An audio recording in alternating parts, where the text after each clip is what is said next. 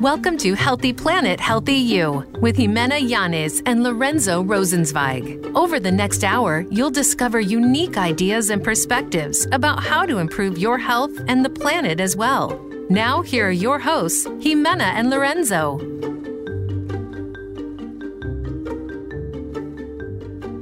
Welcome, hello, and bienvenidos. Thank you for tuning in to Healthy Planet, Healthy You. I am Lorenzo Rosenzweig, and I have dedicated more than 40 years of my life to the natural world and its conservation as an environmentalist. I am also a writer, a photographer, an amateur naturalist, a grandfather of six, next December, happily seven, and I am also a watercolor artist and a science and nature fiction fan. Yeah, well, bienvenidos. Hello, happy Wednesday. So excited to be here with you. My name is Jimena Yanez. I am an author, a health coach, and a Reiki and biomagnetism therapist. Mm-hmm. After 23 years in the field of conservation and more than 10 years studying integrative health and nutrition, I've understood how to make our diets sustainable and nutrient packed with less impact on the environment. What is good and new for you, Lorenzo? Well, Jimena, I'm very happy to be back from Guatemala, where I spent a week at MAR Fund's meetings. MAR Fund, the Mesoamerican Reef Fund, is a regional environmental fund that supports conservation of the Mesoamerican Reef through innovative conservation finance tools. During the meeting, we discussed, among many other things, promising strategies to help conserve a recently discovered marine treasure consisting of 90 square kilometers of pristine coral formations unknown to science and the conservation community a decade ago. So, what is good and new for you, Jimena? Well, first of all, congratulations for finding that and good news for that biodiversity at sea. Well, Lorenzo, I'm, I'm very good. Thank you. Visiting New York now. and good. I'm very excited about today's show as health and wellness are at the top of my favorite topics. Every week, we engage in casual conversations to help you understand what is really going on, considering there's a lot of conflicting information on the news and social media. Information has become overly confusing because, as one research states a conclusion, another one contradicts it immediately. The amount and diversity of information we're exposed to keep us on a roller coaster of inconsistencies. What was good a few years ago isn't good anymore, and vice versa. We want you to exercise your right to decide for yourself, so we offer facts that you can double check later on your own. Exactly. So, allow us to tell you the story of how we got into the current environmental and health crisis. What are the odds if we fail to act during the next seven to 10 years? And what are the things you can do for your personal benefit and at the same time to support global efforts towards a healthy planet. Yes, in previous episodes, we have been sharing interesting data and information regarding climate change, water, biodiversity, and healthy, healthy living soils. Our intention is to keep building up so you don't get just information, but knowledge. The last episode was all about healthy soils, one of the most biodiverse ecosystems on the planet, and the foundation of human health and well being.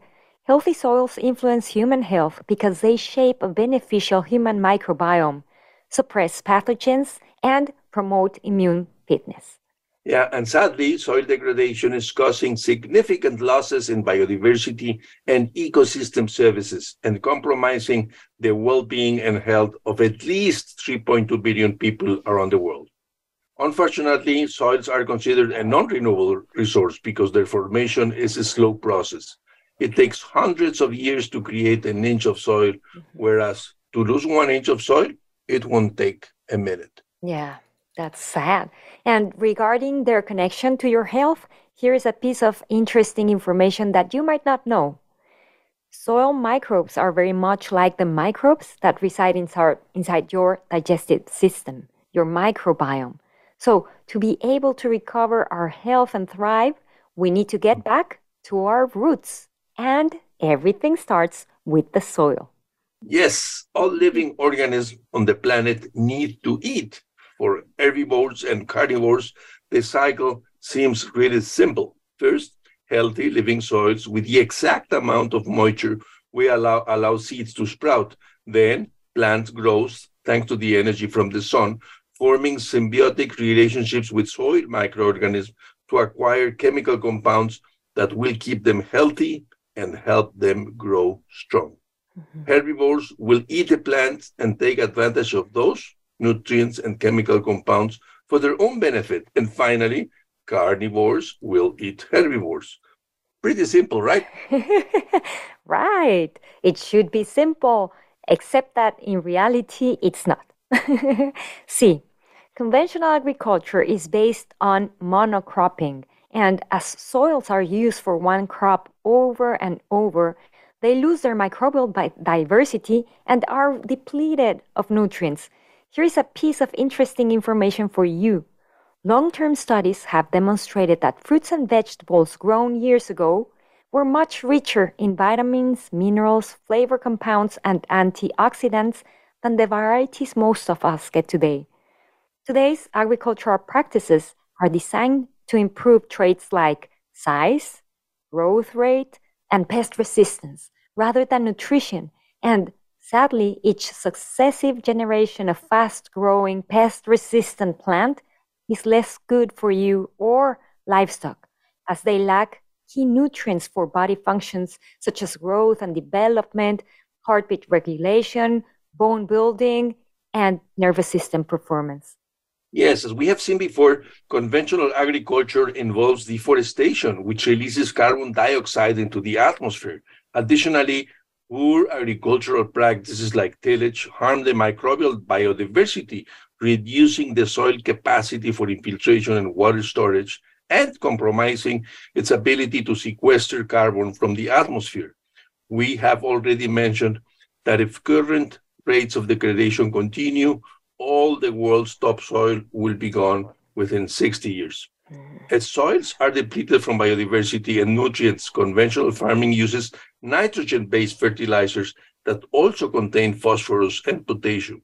We have also, in previous episodes, talked about these fertilizers releasing nitrous oxide into the atmosphere and leading to the eutrophication of massive water bodies. Yeah, we have talked about that. And this level of damage is only considering the preparation of soil. Now, let's talk about the seeds.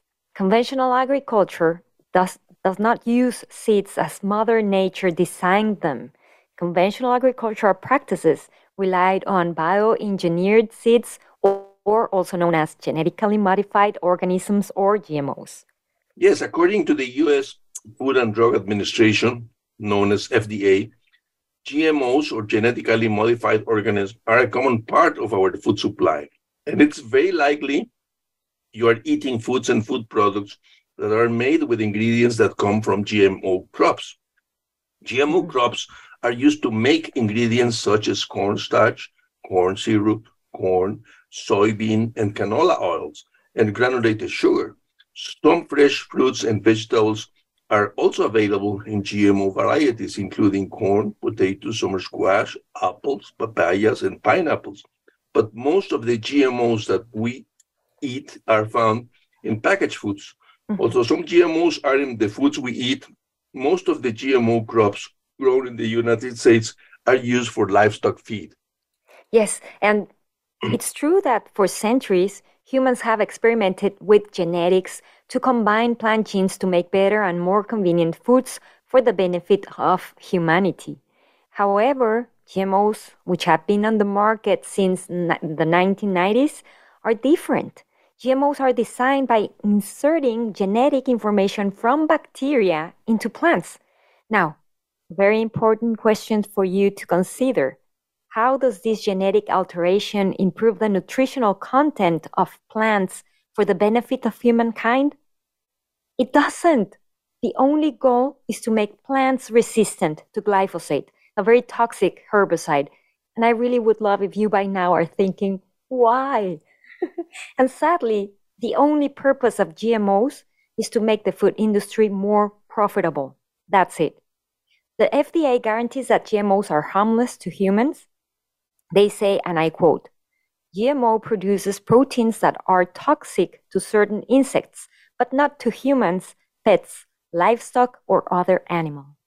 However, let me ask you another question. Mm-hmm. Are you absolutely sure that you are 100% human? Imagine mixing all your cells in a blender and randomly taking 10 cells out of that mix. How many of those cells would you say are human? Mm-hmm. I'll give you a couple of seconds to think about it. now, brace yourself because the answer might blow your mind. Only one of those 10 cells is human. So, what are the other nine? They are the trillions of microbes that assemble your microbiome, which resides mostly inside your digestive system, your gut. To put it simply, we are just a few human cells clinging onto a massive colony of microbes. Wow, that's an interesting notion. Yes, and believe it or not, these trillions of microbes are incredibly necessary for your health and well being as they train your immune system, are key players for digestion and absorption of nutrients, communicate with the brain, produce hormones such as serotonin, the feel happy hormone, mm-hmm. and exchange life supporting information with your human cells, just to mention some. In fact, microbes have the ability to swap genetic information in seconds so think about the bacterial genetic information inserted into the plant DNA. As your microbiome is conformed of millions of microbes, science cannot possibly understand how GMOs will interact with each one of them. Yeah, think about that amount of microbes, trillions. now, to make these GMO monocrops grow, they're heavily sprayed with pesticides and a very toxic herbicide, glyphosate, which is commercial name is Roundup. And even when these plants are engineered not to die, that doesn't mean it doesn't affect them. The plants absorb the chemicals and delivers their toxicity to the next link in the food chain. And remember that pesticides and herbicides such as glyphosate decimate soil microbial diversity and kill other species of plants and insects, even when the FDA assures they are designed not to kill beneficial insects such as ladybugs. Also, glyphosate is an all-pervasive substance, which means it never goes away and it gets into the soil and water systems. Aquifers get contaminated with glyphosate that filters down into the freshwater sources. And remember that fresh water is around 3% of the total water on the planet. However, less than one third of this 3% is what's available for consumption. And substances like glyphosate are constantly polluting our reserves. Mm-hmm. Glyphosate also evaporates and goes into the air and the clouds and then rains down on us. It's just in it is just immersed in the hydrological cycle. Just imagine that if we do stop spraying glyphosate today, it will take about 50 years before ecosystems go below the toxic level. Yeah, toxicity everywhere. Well, some of the GMO crops go into processed foods and drinks, and a very small portion into human consumption. But most of it is used to feed livestock and in, in industrial farms. And here's some interesting stats. More than 95% of animals used for meat and dairy in the US eat GMO crops. Number two, worldwide, 70% of all crops are used to feeding livestock in industrial farms. Number three, 70% of all available fresh water goes to agriculture. And four, between feed crops and industrial farms, livestock takes 77% of the world's agricultural lands and interesting, interestingly, only produces 18% of the world's calories and 37% of total protein. Industrial farms are places where mm-hmm. animals are mm. concentrated and enclosed in very sm- small spaces with little or no room to move. These animals are fed GMOs that, as we've seen, not only lack essential nutrients, but are loaded with chemi- toxic chemicals. These animals do not develop in their no- normal environments and do not eat their natural foods. So, to prevent premature death and make them grow, they're given antibiotics and hormones that will accumulate in your tissues and will be delivered yet, yes, to the next link of the food chain. Wow. Mm-hmm. Remember, the the livestock produces methane as a result of the natural enteric fermentation of ruminants, which remember in other episodes we said it was cow farts and burps. The large number of animals concentrated in industrial farms outsizes the methane problem and presents another environmental complication the need to handle manure, which also pollutes water and air. Yeah. And to close the cycle, you, me, and a lot of people end up eating plant foods depleted from nutrients and loaded with glyphosate and pesticides, animal foods that are accumul- that, that have accumulated those, those toxic chemicals, as well as hormones and antibiotics, and processed foods empty from any nutritional content. Furthermore, these foods disturb your microbiome and provoke mm. persistent inflammation in your body as they have a high content of saturated fats and omega 6 fatty acids from vegetables, vegetable oils designed to preserve the shelf life of every processed food. The FDA says, and I quote again independent studies show that there is no difference in how GMOs and non GMO foods affect the health and safety of animals. The DNA in the GMO foods does not transfer to the animal that eats it. Animals that eats um, eat GMO foods do not turn into GMOs. If it did, an animal would have the DNA of any food it ate, GMO or not. In other words, cows do not become the grass they eat, and chickens don't become the corn they eat. Now, however, animals and humans are what they what they eat. Of course, not because of the DNA in those foods, but because their nutrients make the building blocks of every single cell in our bodies. Toxic and nutrient deficient foods will shape a toxic and nutrient deficient body, animal or human. So, indeed, everything starts with the soil. And, and definitely, our eating habits are crucial for our health. So, you might be asking who regulates GMOs? three federal agencies within the US government work together to regulate them. The US Food and Drug Administration, FDA, the US Environmental Protection Agency, EPA, and the US Department of Agriculture, USDA. On their websites, they guarantee us that they are taking constant measures to ensure that GMOs are safe for human, plant, and animal health. These agencies are supposed also to monitor the impact of GMOs on the environment. Sadly, we have seen that these organisms do more harm than good.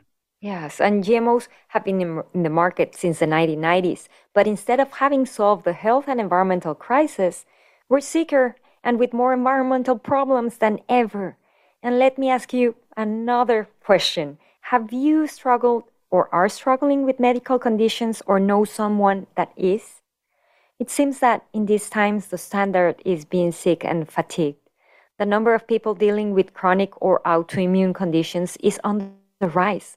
We have a name for every disease, and despite doctors cannot explain what caused certain uncurable disorders, at least we feel relieved because our symptoms are real and we have a name for that. We're facing a new set of mysterious diseases, and if there is something or someone to blame, it will be your own body how many times have you heard your body is attacking itself or your body forgot how to do this or that? So the easiest thing to do is to numb your body with pills to hide the symptoms. Sadly, we keep blaming our bodies and not paying attention to what we're putting in them. And, and we're missing the most basic of all root causes. A toxic and nutrient deficient body is built by toxic and nutrient deficient foods. Absolutely, Jimena. I agree on all that. Well, we are approaching our first break. When we come back, we'll talk about Jimena's journey to becoming a health professional and what inspired her to write her great book. Oh, thank you.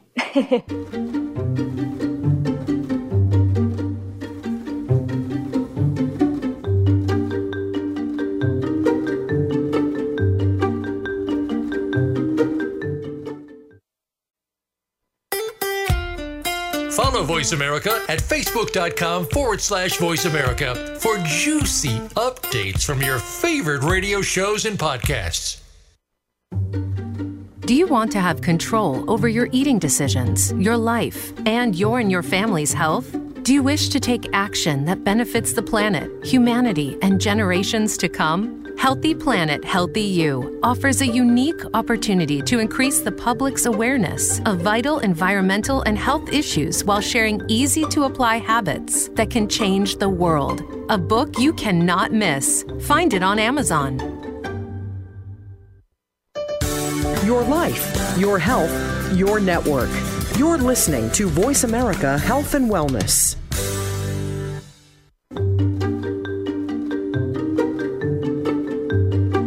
Welcome back to Healthy Planet, Healthy You with Jimena Yanez and Lorenzo Rosenzweig. Have a question for Jimena and Lorenzo or their guests? Join us on the show at 1 866 472 5792. That's 1 866 472 5792. Now back to the show. Welcome back. This episode is all about human health and the environment. Jimena, I'm glad to talk about you and your book. And Oh, having known you. and having you. having known you for more than 20 probably 24 25 years i am always surprised on how people evolve from a personal point of view and how people always figure a way of becoming a better version of themselves i think that's your case and um, i am so happy to do this now this interview to you so so let me do you a first question jimena Mhm. can you share with us what was the event in your life that motivated you to approach health from an environmental perspective? Yeah, sure. So I've, I've been talking about, I worked for an environmental fund in Mexico for 23 years. Sounds familiar. I was a CFO. No? That's Sounds familiar, right? and I was a CFO. So I was more into the numbers and finance and all of those things. Um, beside that, um, working in that environmental fund, I struggled with a lot of health issues my whole life. So I was able to overcome them with some alternative practices and changing my diet and my lifestyle. So in 2014, I moved to the US and I knew that my professional career as a CFO of this environmental fund was over because back then working remotely was like not a thing. So I started thinking, what should I do? So remembering that I suffered from from these mysterious and sicknesses and uh, all those things I, I went through my whole life and being able to overcome them, I decided to become a health coach. So I started preparing myself to be a health coach. I also became a Reiki uh, therapist, a biomagnetism therapist, and a yoga instructor. So um, when I finished preparing for that part of my life, a new chapter of my life, um, all these background in environment issues kept like calling my name. And I said, how can I bring those worlds together, the environment and the health? Because they seem to be far apart and actually they're like crossing each other all the time. So when I finished uh, and I became a health coach, I said, I'm going to be a health coach. I'm going to be into the human health, of course, but how environment impacts human health. And I want to be, and I want to go deeper and I want to help people, not just to feel better, but to do something for, to, for, for a better world, to have a better environment and for future generations. And that was what motivated me to bring together those two worlds. Fascinating story, Jimena. Um, um, and and interesting how previously to 2020 and the pandemic, um, working remotely was something quite uncommon, and most people had person-to-person meetings. Now, this uh, experience, this civilizational experience, changed everything, and now and now we can combine, and that has bring is bringing lots of benefits and increasing productivity. We're combining this remote work. So, Yeah. so, so tell us about your book um, um, uh, and and what inspired you to write it, and and and tell us also about how did you choose such an amazing title for your book? well, uh, I'm going to talk about the title. I, I wrote it in Spanish. So I think in Spanish it's a, a, a little bit longer than I would like. Um, in Spanish, the name is Por tu salud y la del planeta. But in English, uh, when I translated it into English, um, we came with the name Healthy Planet, Healthy You. And it was because I was working with some coaches and they were helping me. And we were thinking about words healthy, healthy, healthy planet, healthy. And then it just like come came to us healthy planet, healthy you, right? So to be healthy, in order to be healthy, if people want to be healthy, we need a healthy environment. We need a healthy home. How can we expect to be healthy if our home, it, we're damaging our home, we're damaging the things we eat, the, the food we eat. So um, that that's how we came with that name. And what inspired me to write this was because I was trying to bring those worlds together the environmental world and the health world and i didn't know how to bring them.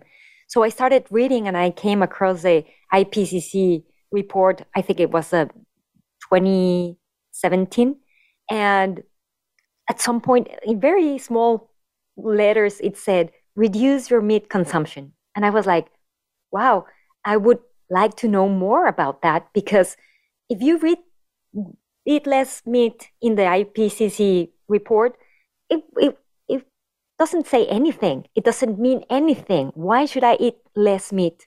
So I decided to go and do some research on my own.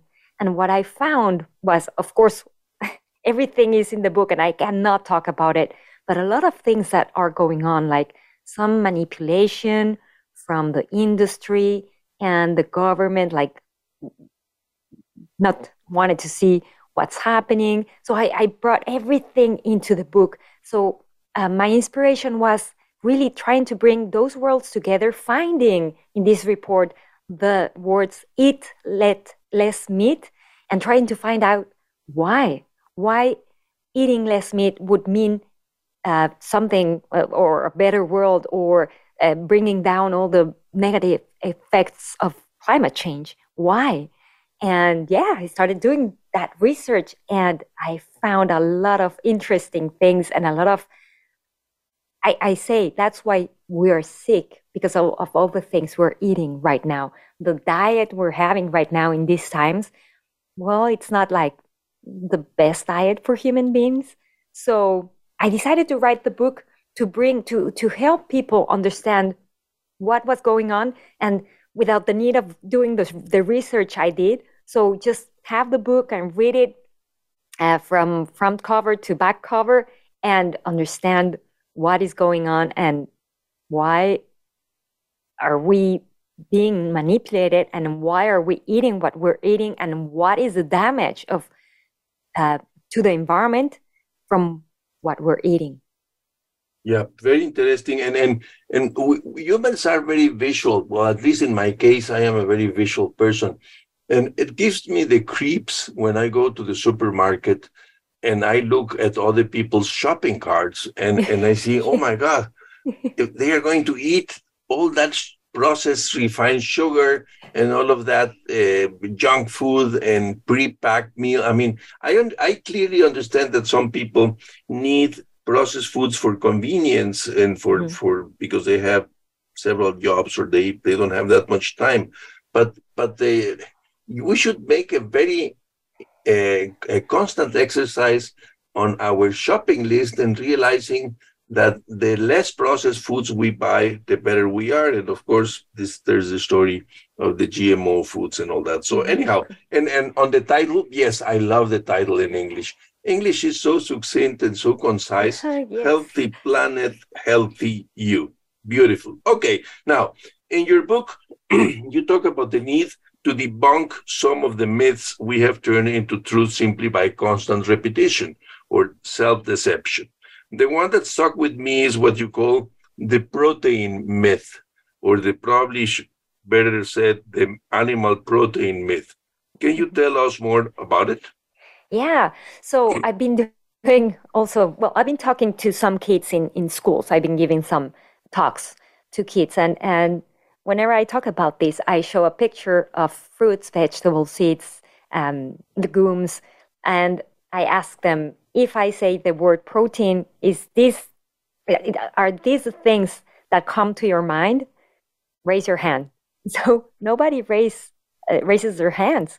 So um, yeah, we have been like when we say the word protein, most of the people think about animal protein, animal products, and um, that's something that has been uh, going on because advertisement campaigns and all of those things.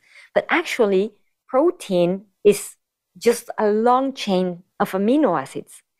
Every food we eat has long chains of amino acids, even fruits, vegetables, seeds, legumes, cereals, everything, not just animal foods.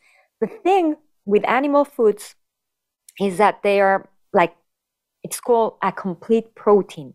So proteins are these long chains of amino acids, and we have essential and no essential, non-essential amino acids. So the non-essential amino acids, our body can produce them. The essential amino acids must come from the food we eat. So we have nine essential amino acids that must come from what we eat. And animal proteins, animal products have all of those essential amino acids. The thing with other um, families of foods, plant foods, is that they don't have the nine essential amino acids. They have eight essential amino acids. And we cannot lack one essential amino acid. We would get sick. So we need the nine essential amino acids.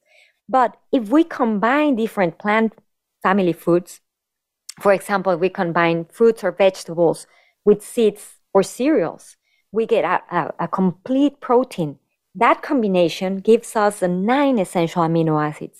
So, for example, a plate of a dish of rice and beans is a complete protein hummus, when you use the sesame seeds and the garbanzo beans and the olive oil, everything, it, it's also a complete protein.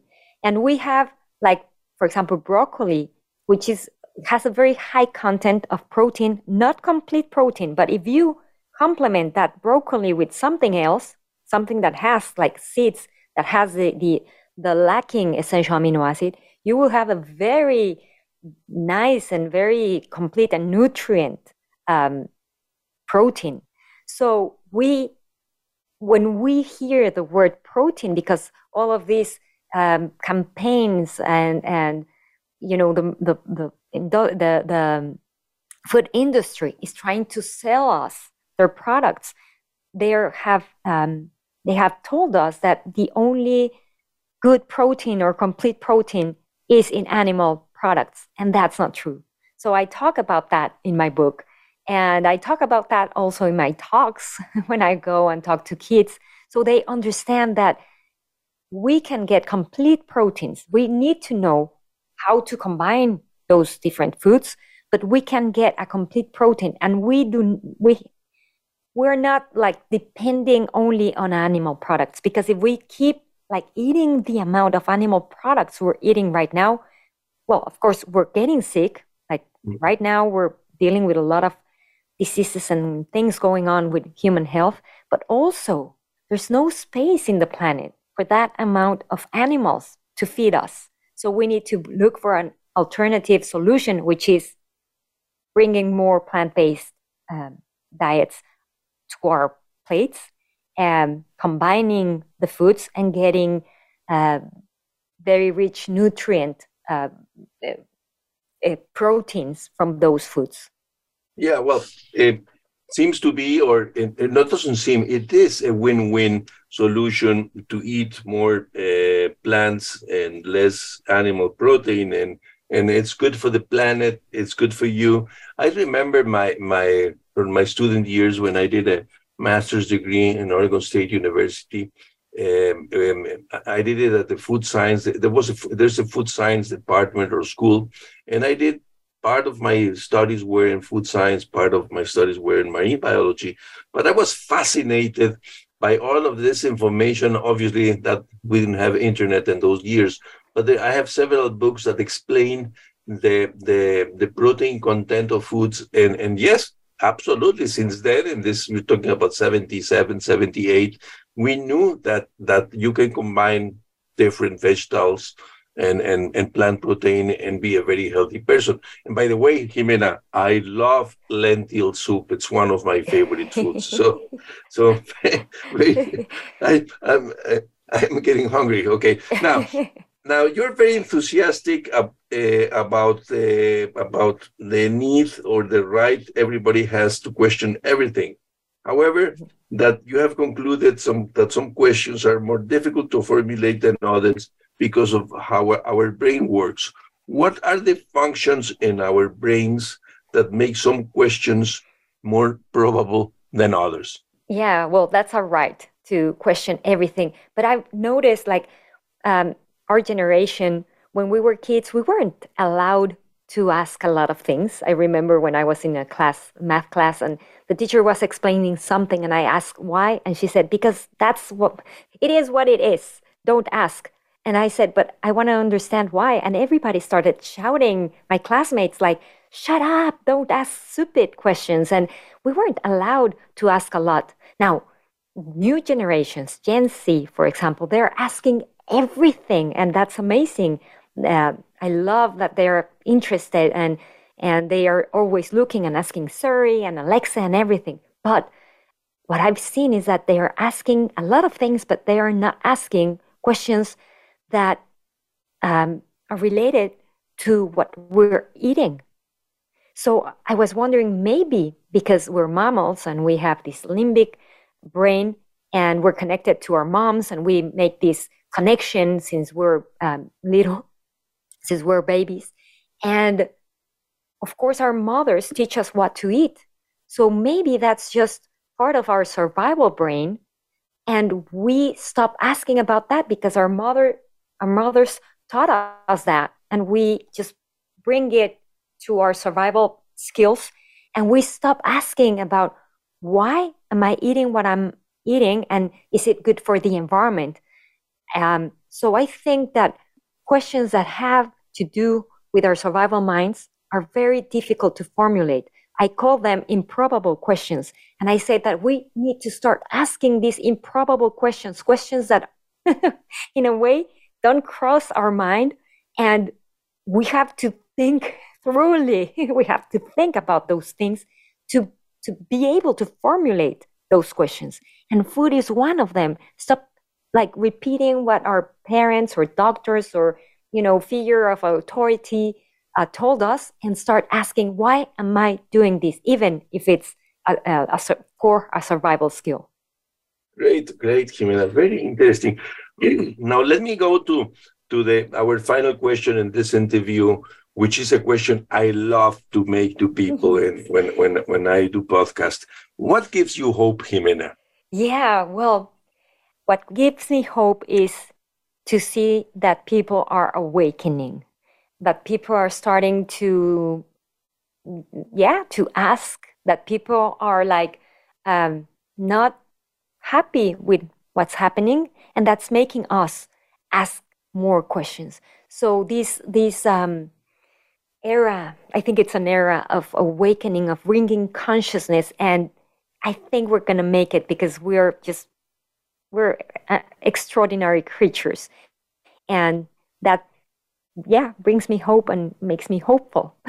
well, it's time to go. Thank you, Jimena. I love that answer. It's time to go to the next break.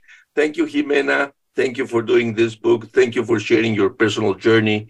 When we return, we will talk about the things you can do and how to take take action now. So your everyday choices will lead you to optimal health and also align with the global environmental efforts. Stay tuned.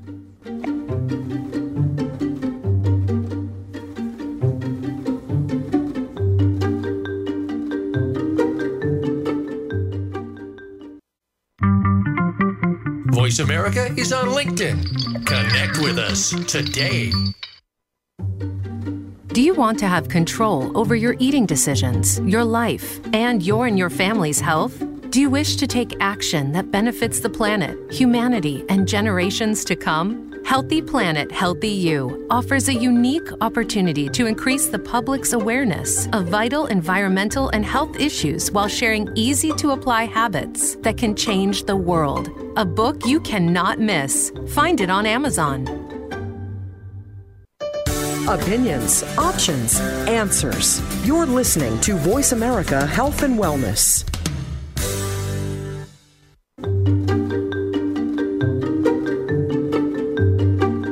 Welcome back to Healthy Planet, Healthy You with Jimena Yanez and Lorenzo Rosenzweig. Have a question for Jimena and Lorenzo or their guests? Join us on the show at 1 866 472 5792. That's 1 866 472 5792. Now back to the show. Welcome back. If you're tuning in, we have been talking about health, human health. By the way, today we're celebrating the fifth World Food Safety Day to draw attention and inspire action to help prevent, detect, and manage foodborne risks. This contributes to food security, human health, economic prosperity, agricultural production, market access, tourism, and sustainable development. The theme of this year is Food Standards Save Lives. Well, this is a week of celebration. On yeah. Monday, we celebrated World Environment Day, and its theme was Solutions to Plastic Pollution. Breaks my heart when I see sea mm-hmm. lions, whales, and other marine life entangled in plastic. And here are some facts we have already talked about, but would be good to keep in mind. Around 20 million tons of plastic end up in lakes, rivers, and seas annually. That is approximately the weight of 60 Empire State Buildings. Yeah. Two, more than 400 million tons are produced every year, tons of plastic worldwide, half of which is designed to be used only once, and less than 10% is recycled. Three, marine and coastal species are affected through ingestion, ingestion, entanglement, and other dangers. Four, discarded and single-use plastics pollutes every ecosystem from mountain tops to ocean floors and not only harm diversity but human health as well. And five, microplastics find their way into water, air, and yes, of course, food. It's estimated that each person on the planet consumes more than 50,000 plastic microplastic particles per year. Wow, yeah. And it's not only plastics per se, but the chemicals they absorb. The United Nations Environmental Program, UNEP, released a report that reveals that plastic absorbs organic contaminants such as DDT and PCBs, which are polychlorinated biphenyls.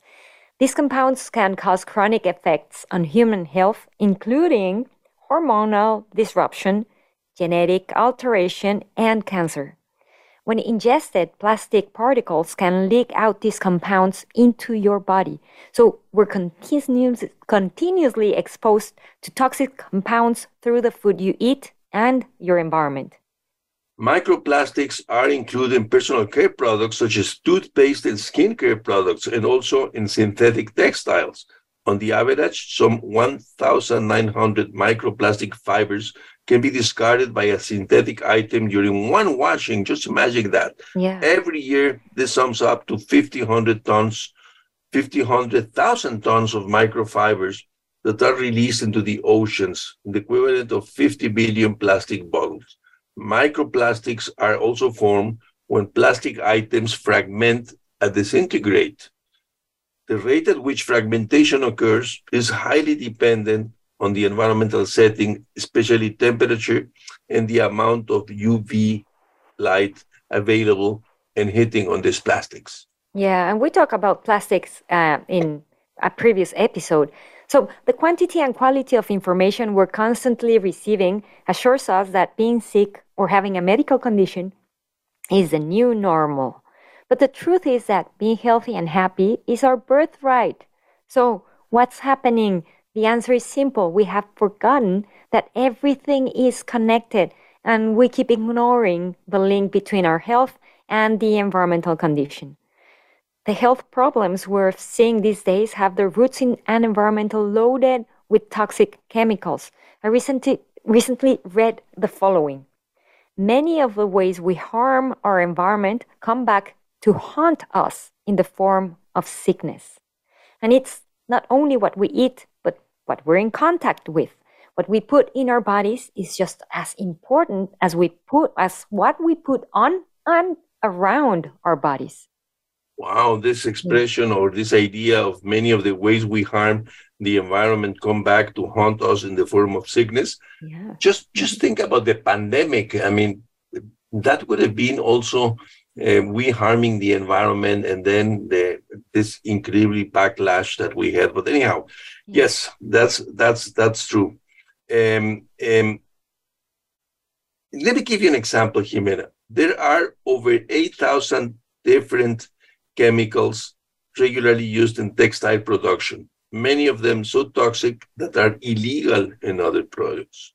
One of the most popular GMO crops is not something that we put in our mouths, it's mm-hmm. something we wear, also known as the dirty scrub.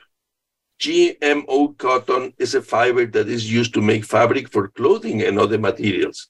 It is known as the dirtiest because it's one of the most heavily sprayed crops requiring, on a global scale, 200,000 tons of pesticides and 8 million tons of fertilizer every year. Yeah. You, ooh. Ooh, that's a big amount. You might not have you might not have think about it, but most of your clothes come with depleted soils, unreasonable levels of water consumption, dependence on synthetic fibers and pesticides, shameful conditions for farmers, and injustice around the world. The amount of water needed to make a pair of jeans is the water for the one person drinks in 12 years, and that is really impressive. Yeah. In India, 100 million people don't have full access to drinking water, for example. Yeah, injustice. Yeah, and the toxic, toxic compounds on fertilizers and pesticides persist in the fabric even after manufacturing and washing. So we put them next to our skin every day. And the skin is the largest organ in your body with millions of tiny pores that have absorption capabilities. So for you to understand the absorption capabilities of the skin, there are studies that show that certain chemical compounds containing, for example, pajamas can be found in a child's urine five days after wearing those PJs for one night.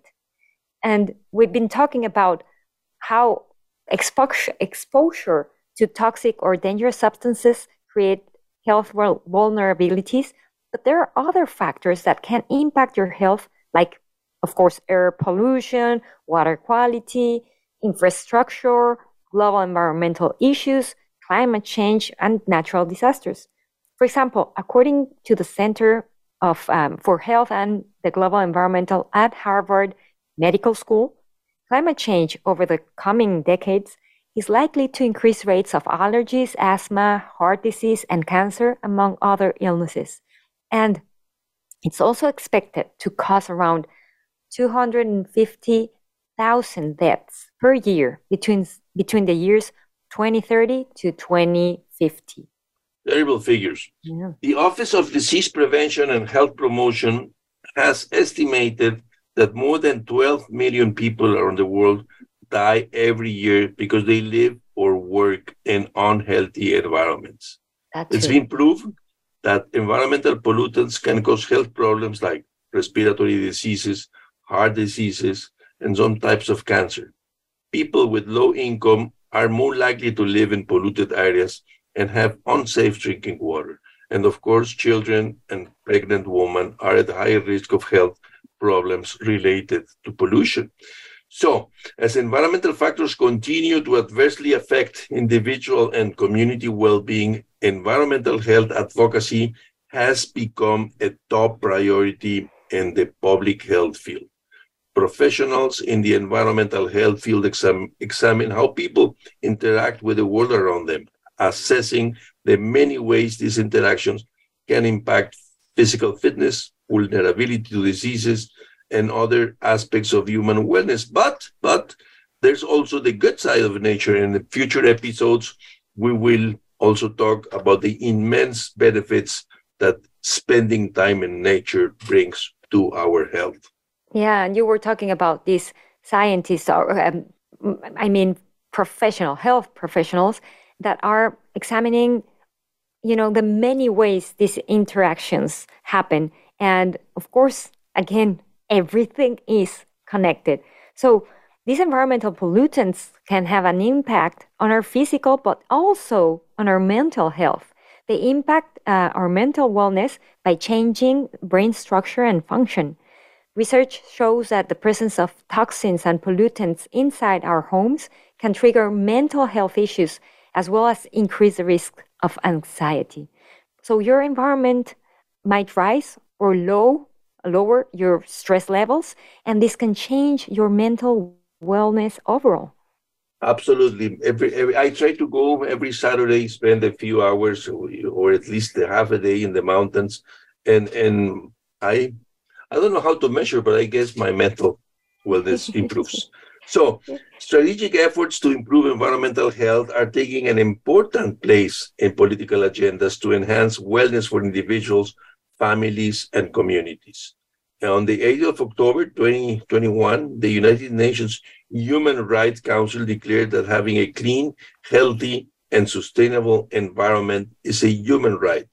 But in order to make this a reality, to provide everyone with a clean, healthy, and sustainable environment, we as a collective need to reframe our relationship with the natural world and be active and smart consumers. Yeah, it's amazing to me that this was declared on 2021, like two years, less than two years ago. Um, it should have been like forever, right? That's a human right. to reframe our relationship with the planet, we must invite curiosity in our lives Ask, ask, ask, question everything. For instance, we need to understand the reality of the systems that feed, clothe, communicate, and shelter us to recognize what needs to be changed. Like never before, the choices we make as consumers can shape the world. But to shape a new world, a new and better world for everyone, we have to change how we manage our impulse for instant gratification.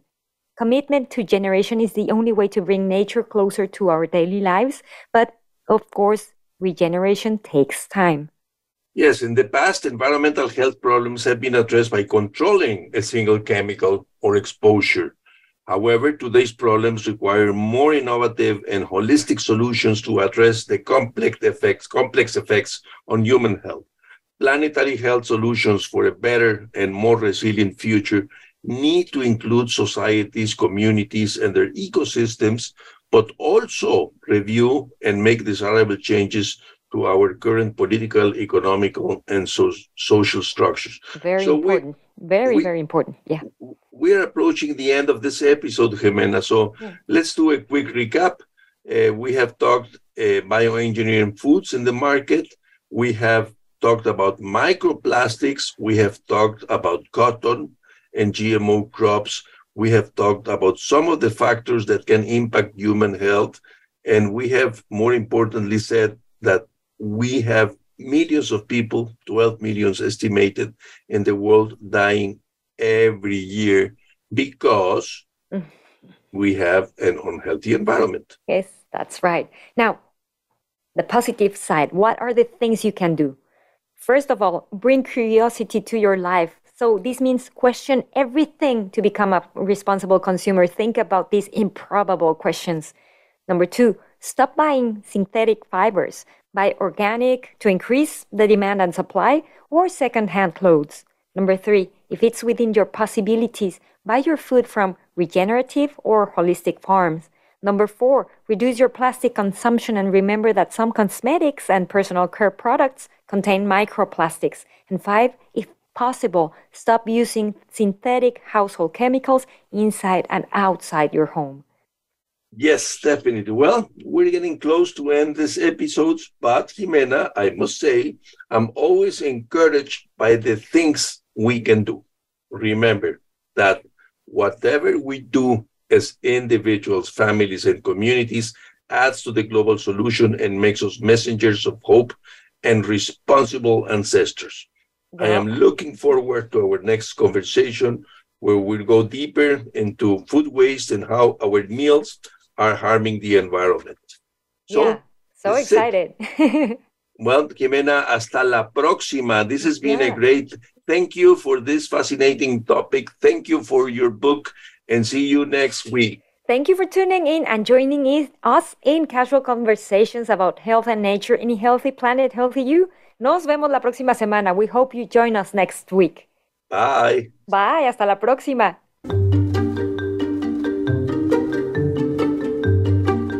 Thanks for tuning in to this week's episode of Healthy Planet, Healthy You with Jimena Yanez and Lorenzo Rosenzweig. We hope you've learned something new today that can help you in your life and how to make this a better planet. Until next time, have a healthy and regenerative week.